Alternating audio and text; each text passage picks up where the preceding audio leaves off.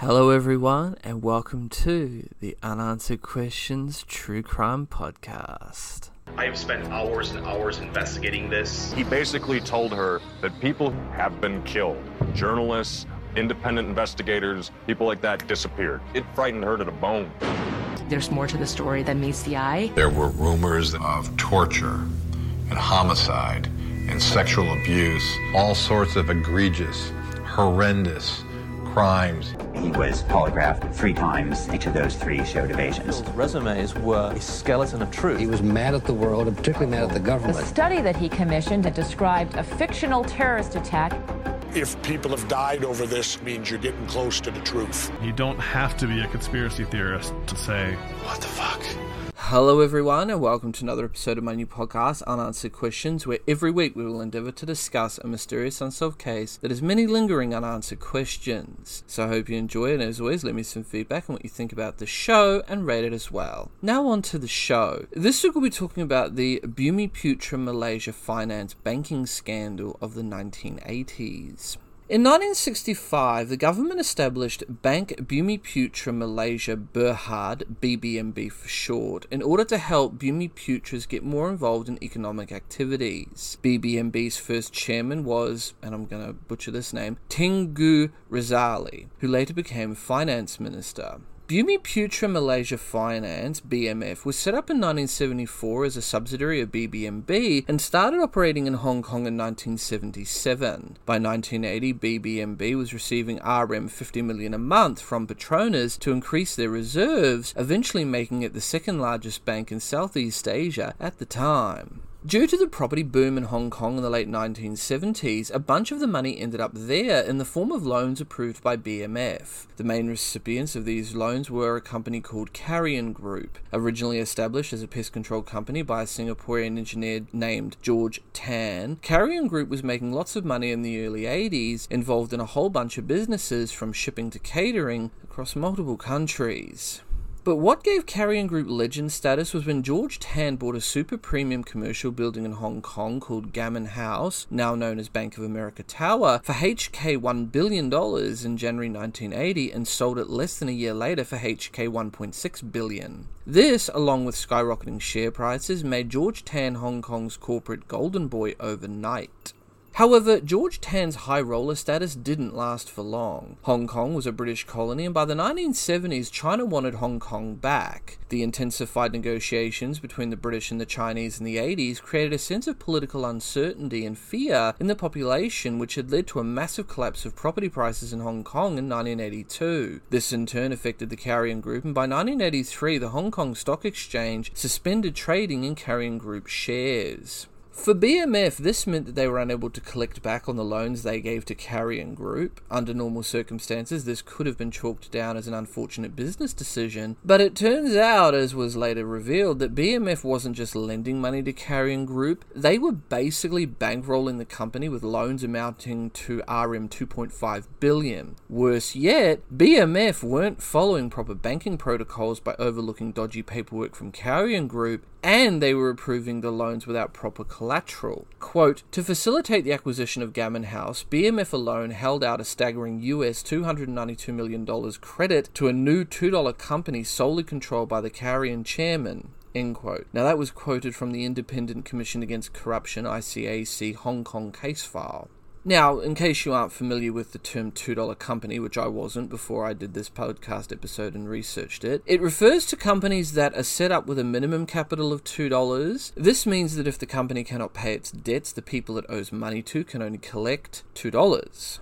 At the same time this was all happening, Bank Negara also started its own investigation into the BMF. This was kept on the down low for a few months until on July 19th, 1983, a body was found in a banana plantation in New Territory, Hong Kong, with a bathrobe caught around the neck. There was no wallet or identification on the body, but investigators found a 10 sen coin that fell between the lining of the pants worn by the deceased. He was later identified as BMB auditor Jalil Ibrahim. On the day before his body was found, Jalil Ibrahim left the office carrying about HK 36,000 in cash and informing his assistant that he had an appointment at a hotel with a client. It was common practice back in the day for senior bank executives to exchange currencies by hand for important clients.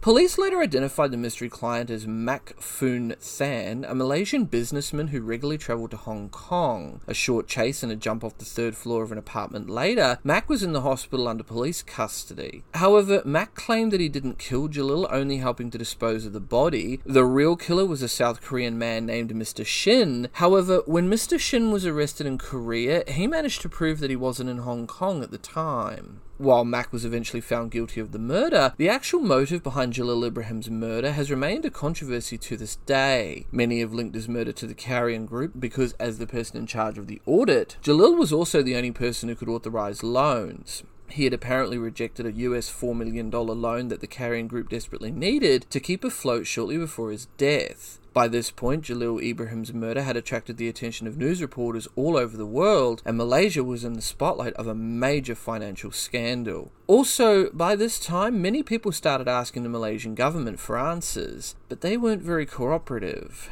As mentioned, the Carrian Group was a $2 company, so when the company went bust in 1983, the unpaid loans had to be absorbed by BBMB. This took a huge toll on the bank to the point that, and I'm going to butcher this name, Permodalan Nasional Berhad, which owned 70% of BBMB shares, had to inject a further RM 600 million to keep it afloat. However, there were many unhappy people because most of the money lost were actually public funds. The additional RM 600 million from PNB, for example, was actually money from, and I'm going to butcher this name, Amanah Saham Nasional, which came from Malay investors. Sorry if I get that name wrong. Many parties, including the opposition and trade groups, asked for a Royal Commission of Inquiry to investigate the scandal, which was denied by the Malaysian government at the time on the grounds that the BMF was established in Hong Kong, so it was out of Malaysian jurisdiction. Instead, the government established a three man committee of inquiry led by Auditor General Ahmad Noordin. Sorry if I get that name wrong. The issue was also not discussed in Parliament because Tengku Razaleigh, now Finance Minister, invoked banking secrecy laws to prevent disclosing any details of the case. But when the committee finally released their report in 1986, Mahathir, sorry if I get that name wrong, refused to release it to the public because he didn't want the government to get sued by the people named in the report. Alongside public outcry, Auditor General Ahmad Noordin himself asked the government to release the report and was apparently told by Mahathir, quote, if damage is done to the credibility or creditworthiness of BBMB, the bank will be fully justified in suing you for damages. End quote. Now that was quoted by Dr. Mahathir by the Far Eastern Economic Review via Yik Kun Te.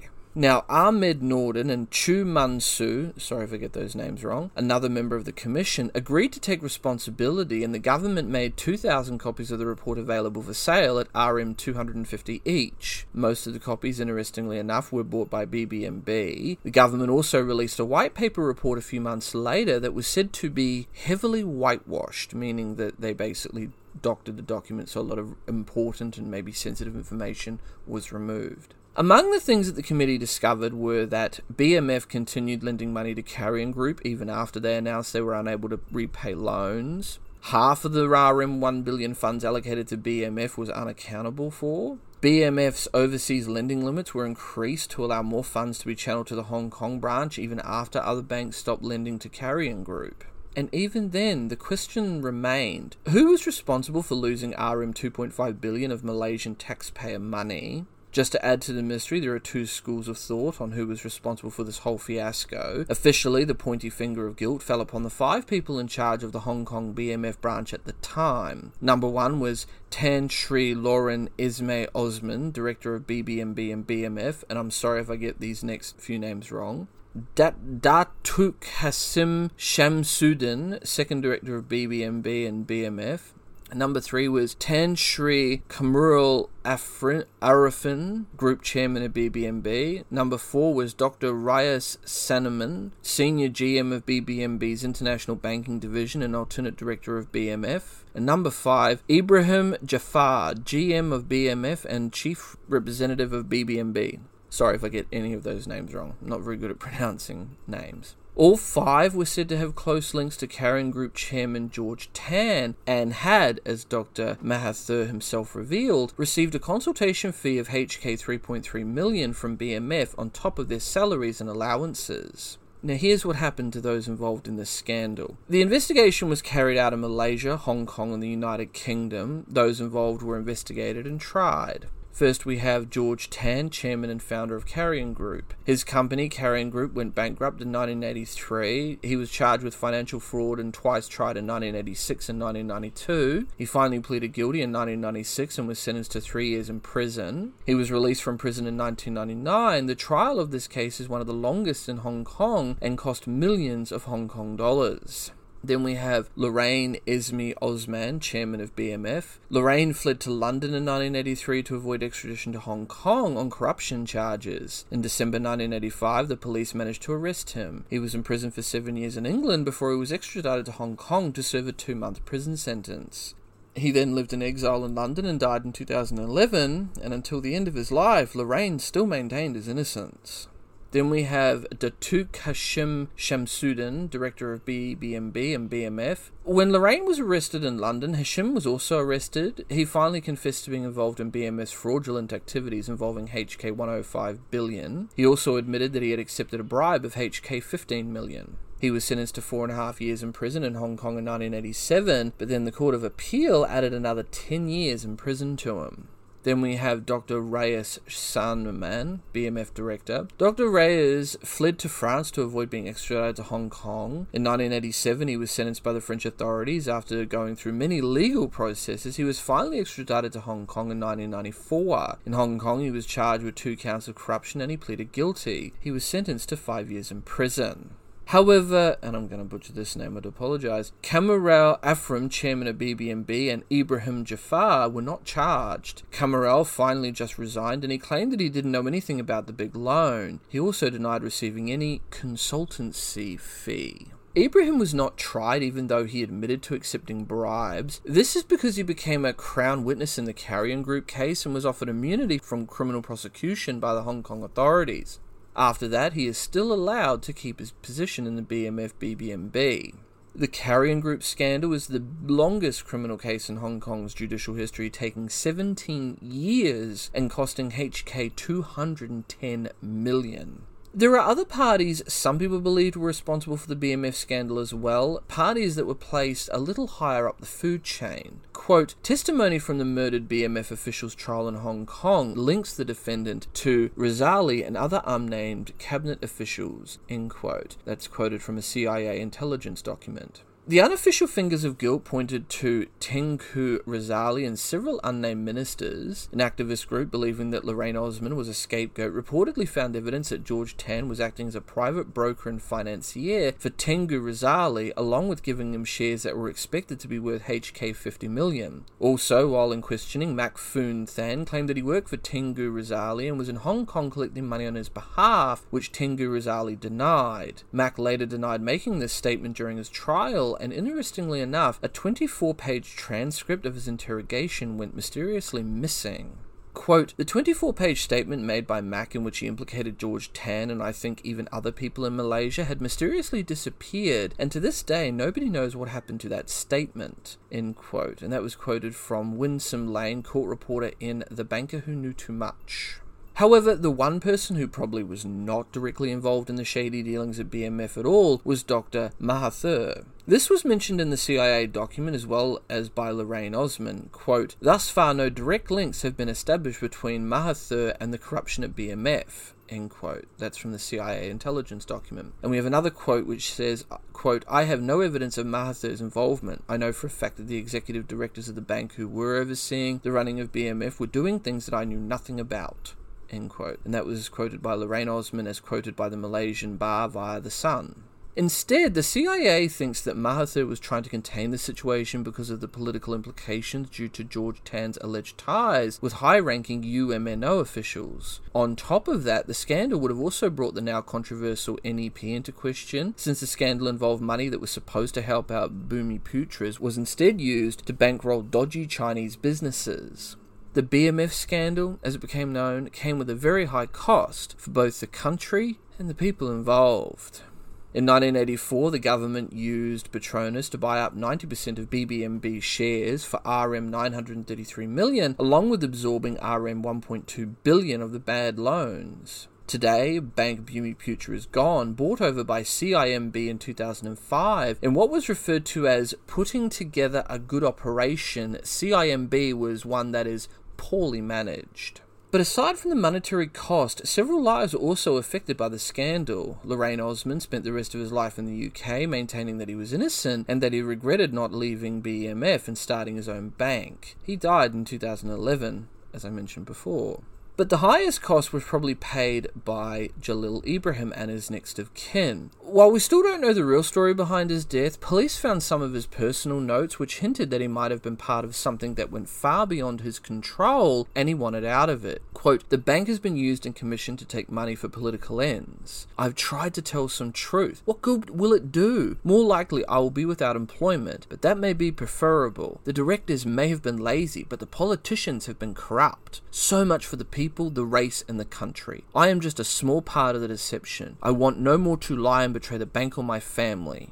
End quote. That was from Jalil Ibrahim's personal notes, quoted by Yik Kon Tet via the South China Morning Post.